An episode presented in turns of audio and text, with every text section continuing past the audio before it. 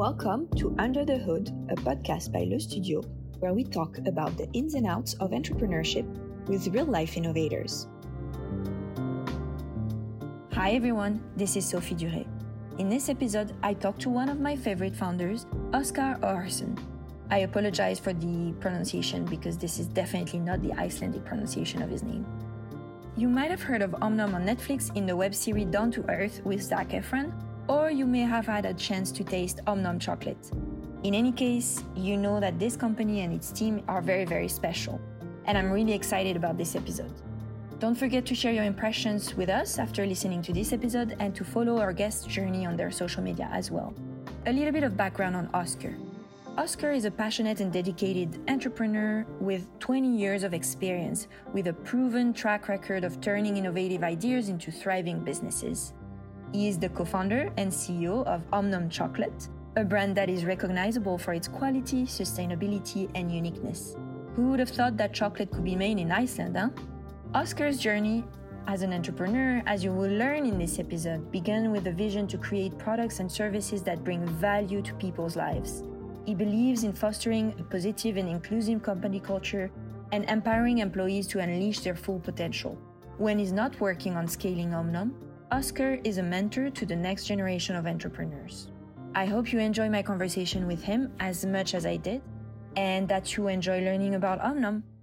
Welcome, Óskar. Thank you so much for being on the podcast with me. Thank you, Sophie. Thank you for having me. I'm excited about this one. I mean, we've known each other for a long time, but I think we've never really had a, an opportunity to talk about everything that we're going to talk about today. So I'm very excited. Thank you. Okay, so I told you, but we always start the conversation with the same question for everyone else. And I'd love for you to tell me something that you're proud of that has nothing to do with work. I'm mostly proud of my daughter and my son. My daughter is six years old now, starting school, and Oliver is 13. And yeah, that's the most. And I'm also proud of myself, you know. As you should, yeah. yes. You sometimes forget that. You need to be proud of yourself as well. Absolutely. No, I love that. Yeah, I think family and friends, and specifically in the world of entrepreneurship, is the most important. And I think you've done definitely a really good job at that. Thank you. So, okay, let's take it from the kind of the beginning, if you don't mind. And can you tell me and tell us a little bit of, of your background and kind of everything in your life that you want to share before Omnom? Yes. I was born in Reykjavik, and soon after I moved to a small village in the west fjords of Iceland. It's a small fishing village called Bíldudalur, and I grew up there. And until I was maybe around 12 years old, I moved back to Reykjavik, and I was always interested in working. You know, I wanted to work. I wanted to work uh, as soon as I could with my father on the fishing boat. He has a he had a fishing boat. So after 13 years old, I started working in the summertime on the fishing boat, and then I really learned how to work because the shift was maybe 13 hours up to 24 hours shift. Mm-hmm. Wow. And I didn't like school so much, but I went through this the school that I needed, and then basically I went working in different restaurants as a waiter, also in the kitchen. And when I was 17 years old, I went to Spain as a volunteer for one year. I learned Spanish, and also you know had made a lot of good friends that I still have today. And when you're 17 years old, you start maybe thinking, what what am I going to do when I be older? And I also had always had this dream to start my own company. So when I came back home, I started uh, like a fishing export company with my father. And then later on, I started importing ceramic stuff from Spain and furnitures and things like that. So basically just buying something and selling it more expensive. And then I started a company with my cousin and we started importing also fishing bait for the autoliners. So this was not maybe big innovative ideas, basically just servicing the market. And this was around 2002 and 2003. And there was a lot of lack of like working employees or staff to for buildings and things like that in Iceland. So we, we service that need by importing workforce from Poland and Portugal.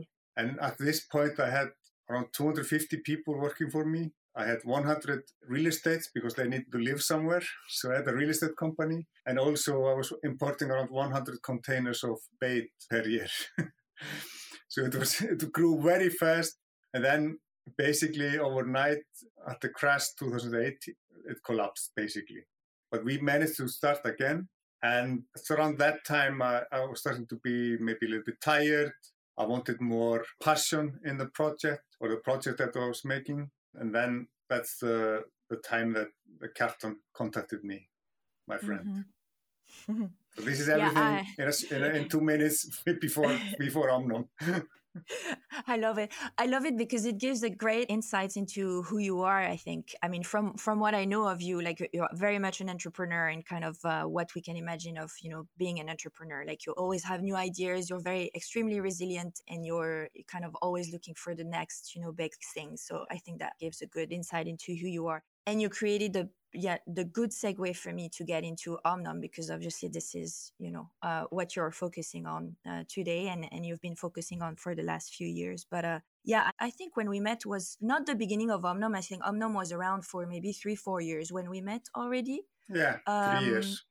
three years. Yes that's correct. And then yeah i fell so in love with you know what you guys were building and obviously the product itself but just the story of the company i think is really cool. So yeah tell us a little bit about omnom and how, when it started how it started all of this.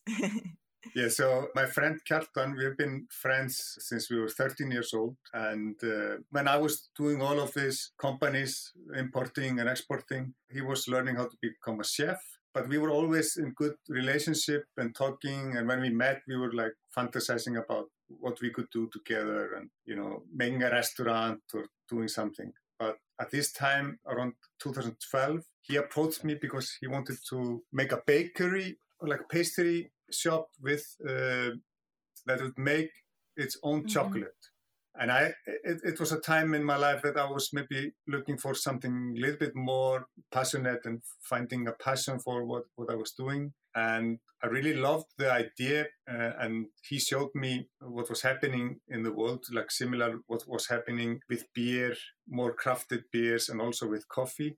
And I thought, okay, I don't know nothing about chocolate, but I like this idea. So, and I like, you know, we had this, we had the same passion for for cooking and when you cook for someone if it's a good meal uh, people are usually happy and yeah.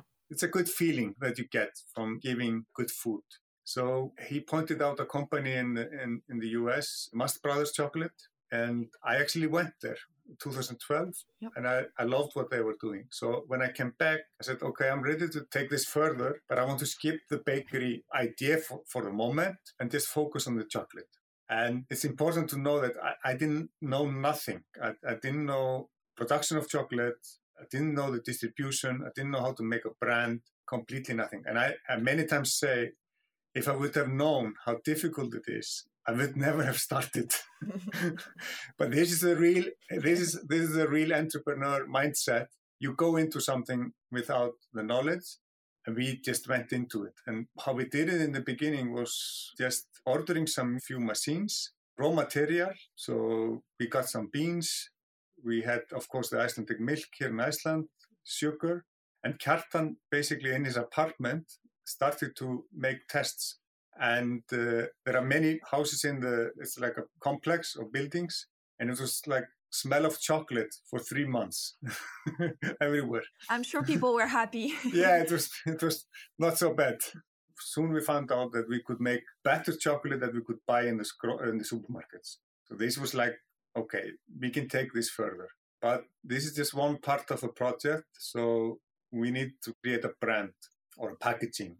We didn't know mo- not so much about brand at that time, but packaging, logo, website, so we contacted Kjartan's friend, uh, André Visage.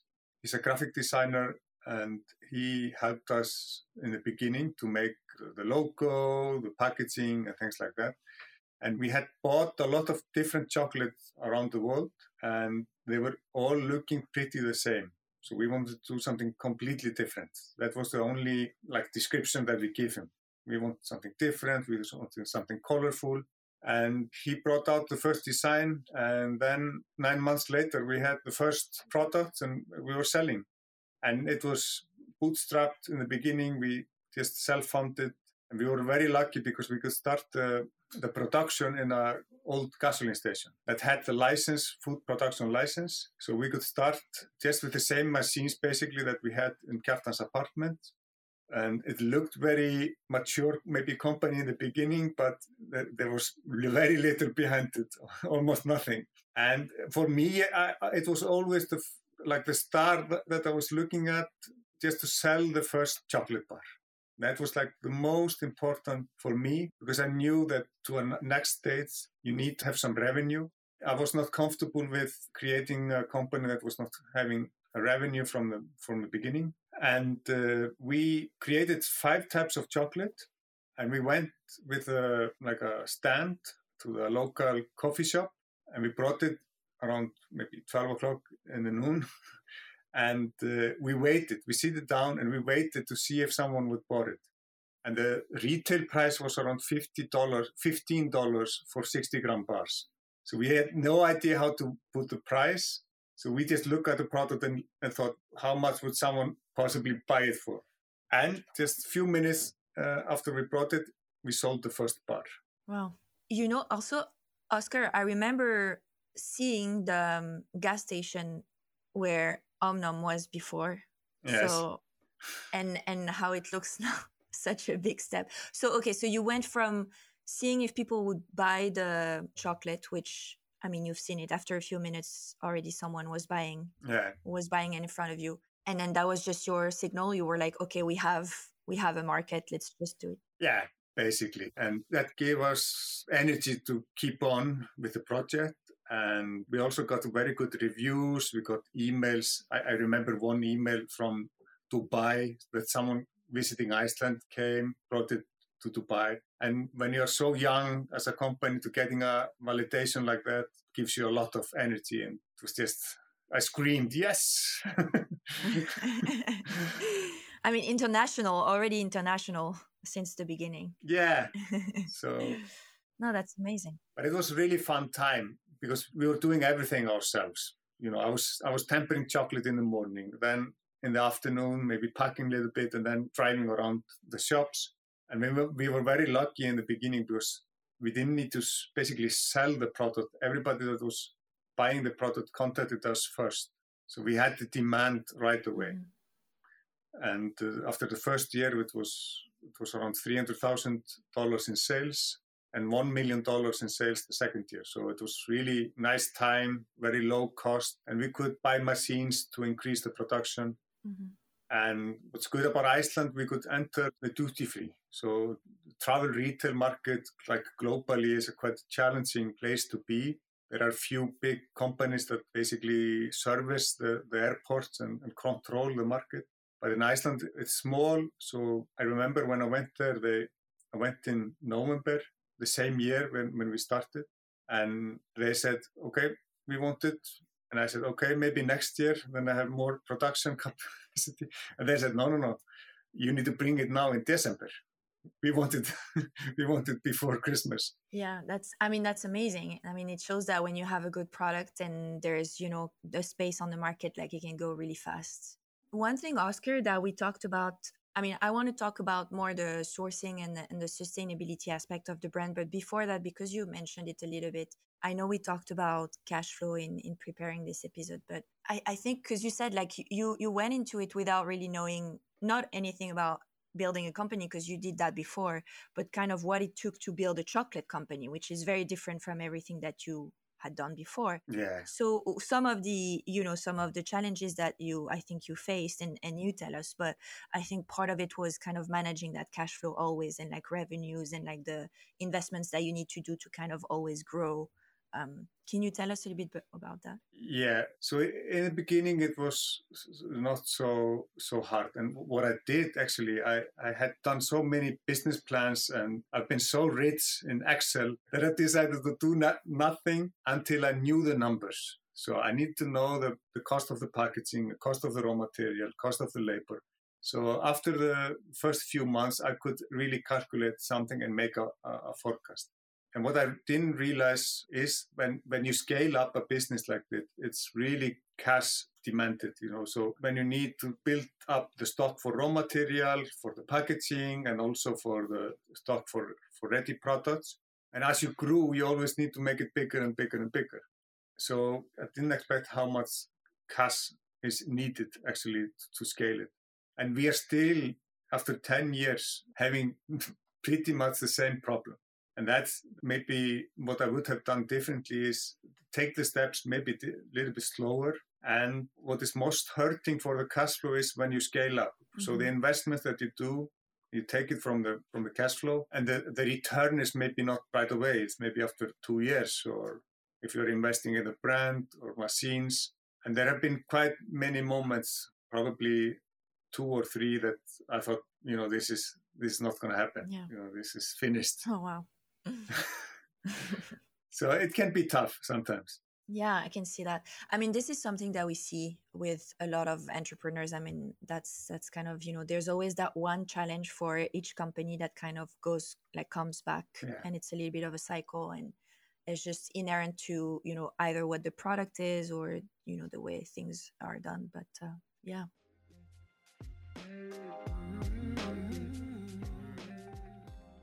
Óskar, can we go into the the more of the supply chain of the the company because obviously we're talking about chocolate. So you already from the get go with Kjartan, you you had an idea of you know bean to bar that bean to bar kind of situation where you wanted to make sure that the product was sourced really really well and everything around it the packaging the you know all the ingredients were also sustainably sourced. Can you can you tell us about this journey for omnom? It is basically from the beginning we decided to make this kind of company. So we didn't need to change like many companies maybe today they need to change into more sustainable supply chain. So how we did it in the beginning, we have, it's, it's not so many raw materials. So we have cocoa beans that can be quite risky. We have sugar. We have then milk powder. Milk powder we have from Iceland. Cocoa butter we buy as well. Then we have, like for the flavored chocolate, we have licorice root, malt extract, things like that.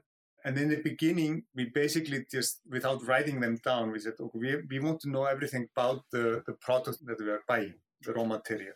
And this also comes from Kjartan's experience being a chef. He wanted to know where all the material comes from and the story if possible. In the beginning, we were very much focused on the flavor. So we choose beans which had the flavor profile that we liked. So in the beginning, it was mm, Madagascar and it was Papua New Guinea. We liked Papua New Guinea because it was very different flavor from everything else. It was it's, it's very smoky because they dry their beans with fire. But in that case, for example, that was not a sustainable bean. So we need to stop using Papua New Guinea. And now we're working with three beans, Nicaragua beans, Tanzania, and Madagascar.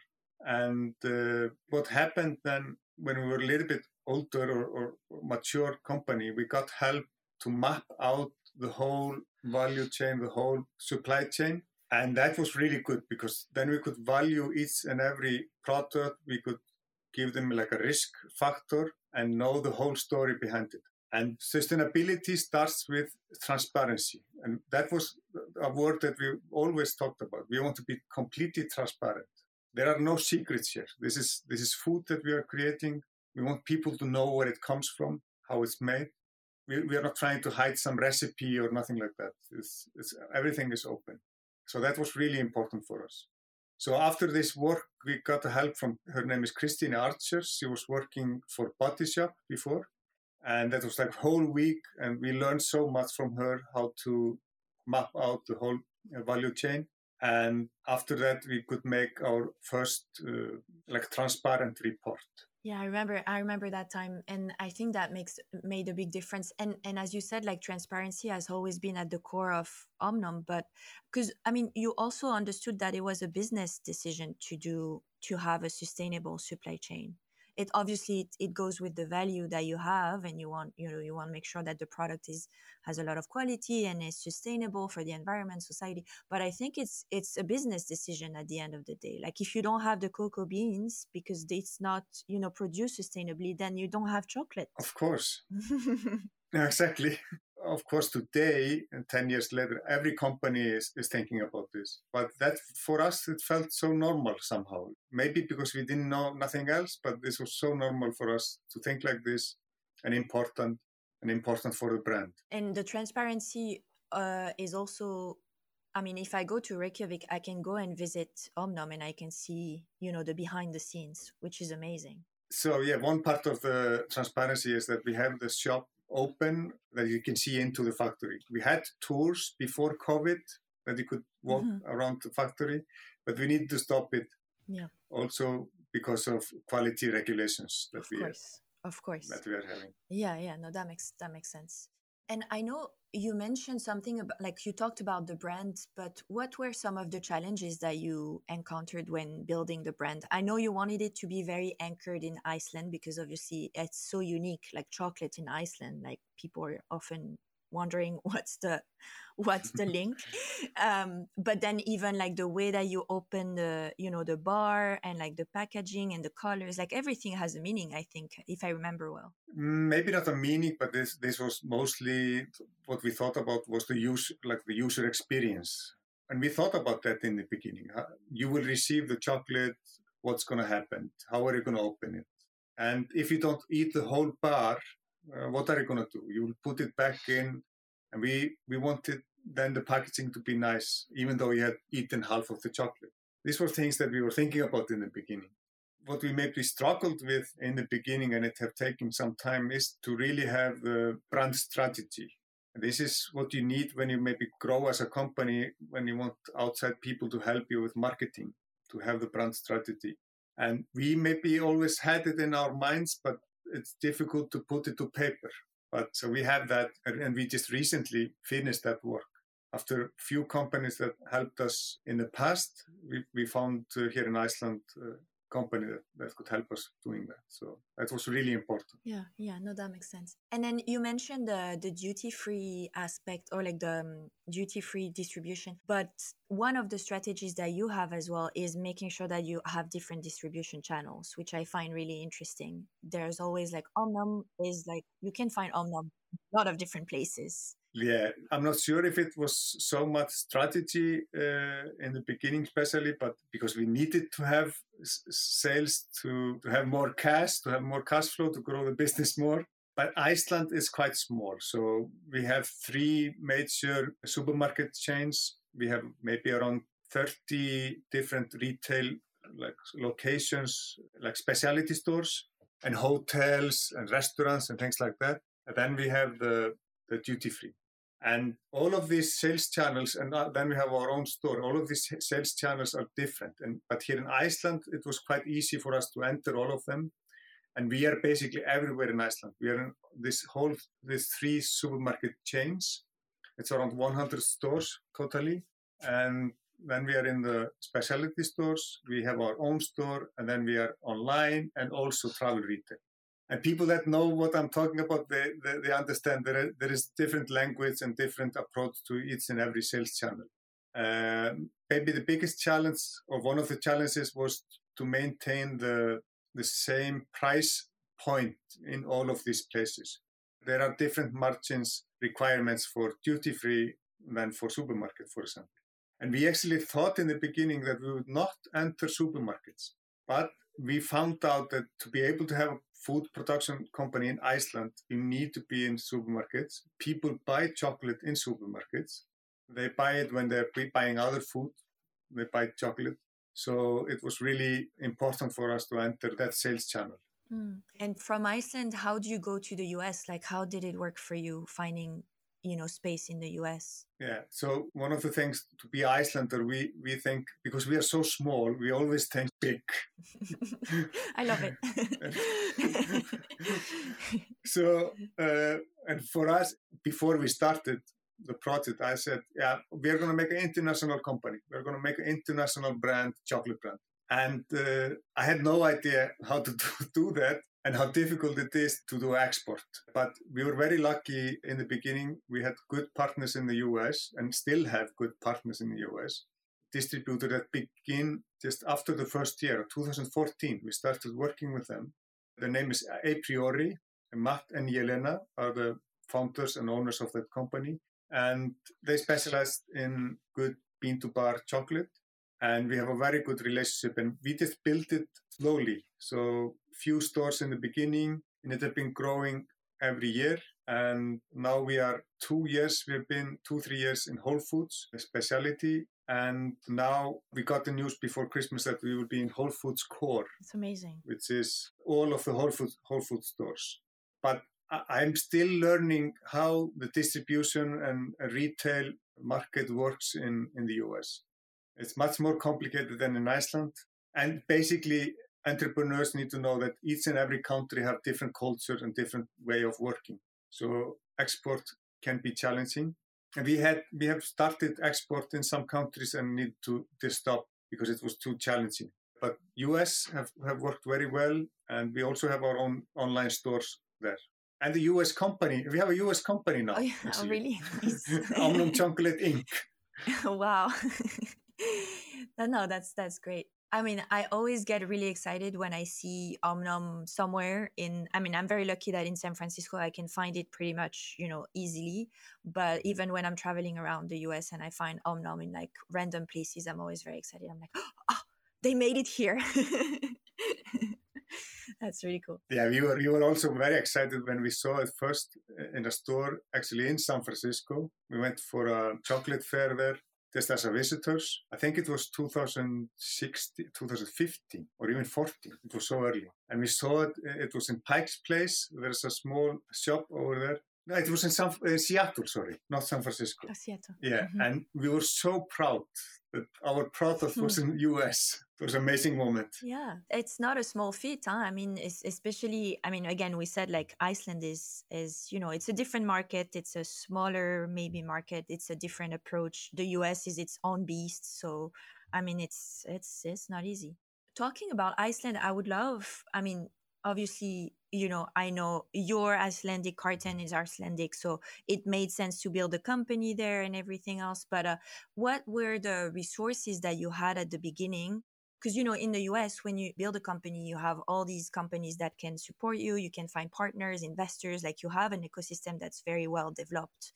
Um, i don't know about iceland but it seems like it might be you know a little bit smaller and maybe more difficult to find all of these resources? How was it for, for you? We basically need to learn from our mistakes and we didn't have much resources over here. But now it's completely different. Just 10 years later we have a really good mentor program. It's called clark and the start I'm, I'm actually a mentor there. Have been mentor there for five uh, years now and it's much much more resources for for startup companies now than it was 10 years ago. Yeah yeah how's the the government in iceland is is pushing for more entrepreneurs or for more entrepreneurship or is there they're helping a little bit? Yeah. Yeah now much much much more also you know 2013 we need to remember we were just basically recovering from the 2008 crisis. And it was it was like delayed here for two years. We had period of two years after 2018 that we were just yeah, recovering but the build up started 2010 and then the government around 2013 14, the time that we were starting, they really realized that we need more uh, companies, we need diff- more different companies than selling fish or tourism. And now the support is, is, is really good uh, and it's easy to start a company. You just do it online, it takes three, four days to get the, the social security number and things like that and now there are grants uh, that you can get to start. Yeah. No that's great.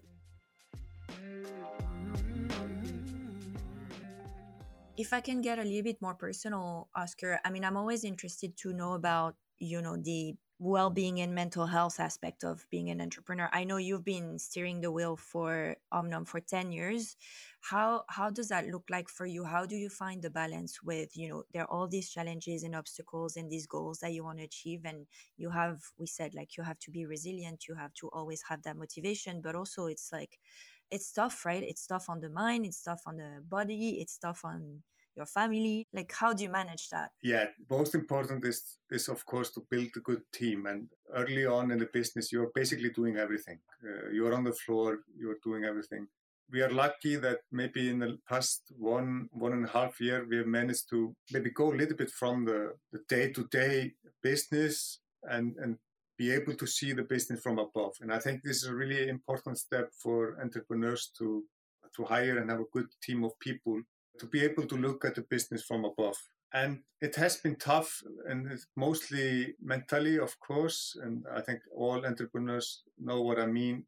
And I don't know that maybe the definition of burnout, but I, I think I've been basically burnt out two or three times. And it can be tough, of course. And what I've done, and I feel what is the most important, is these three things. Like, and it's it's also for life itself. It's just good, healthy food, exercise every day, and good sleep.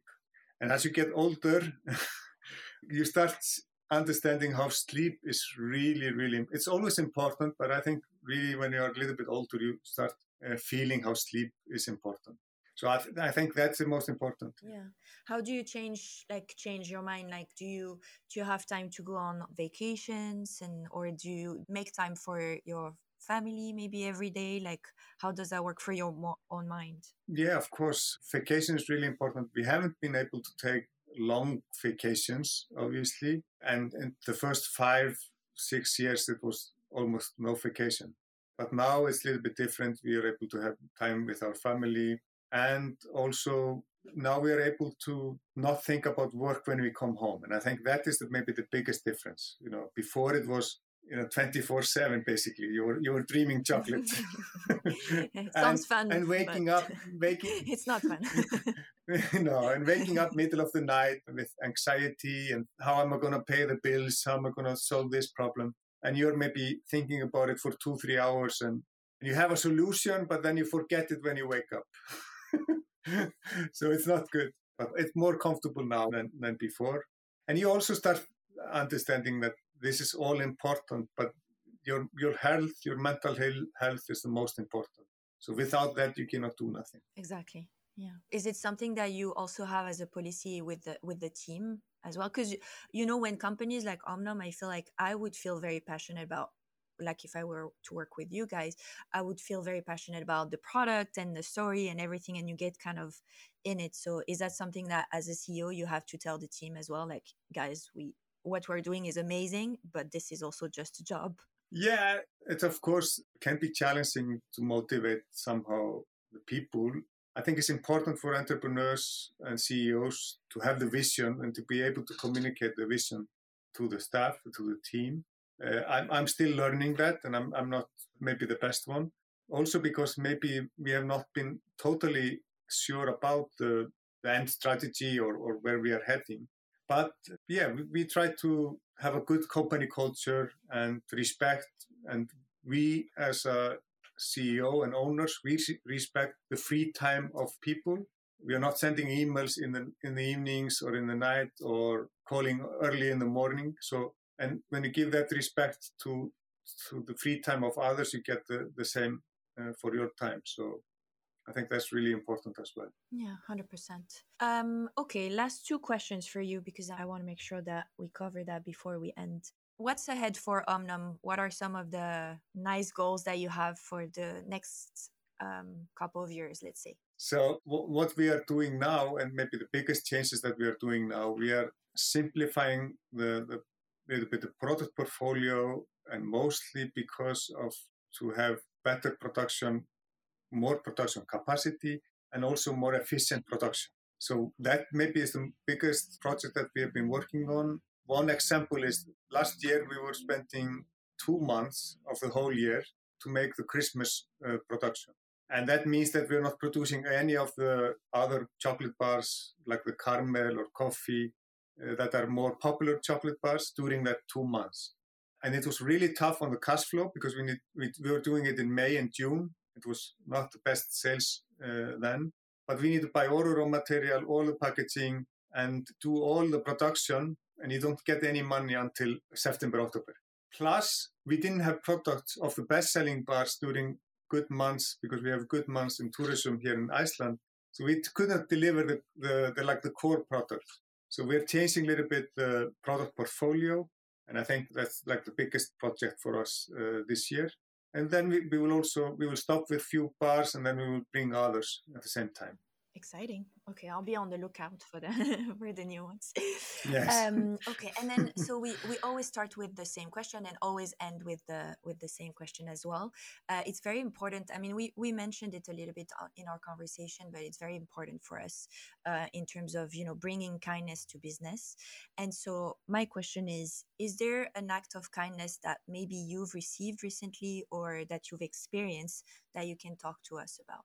In my free time, and I, this was something that I had I, never thought I would do, but I became a mentor and helping other companies, and I that have also helped me through this uh, this journey and the difficult times to be able to help others. I have few companies now that I'm helping, and one is uh, really like they're making like a lion's mane mushrooms uh, grown here in Iceland.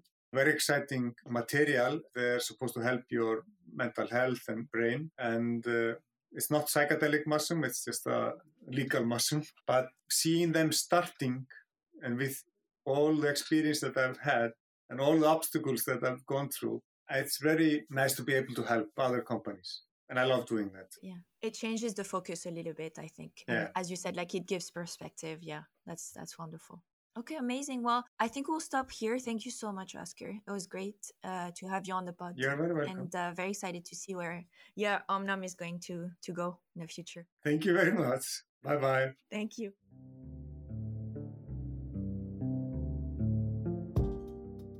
You've reached the end of this episode.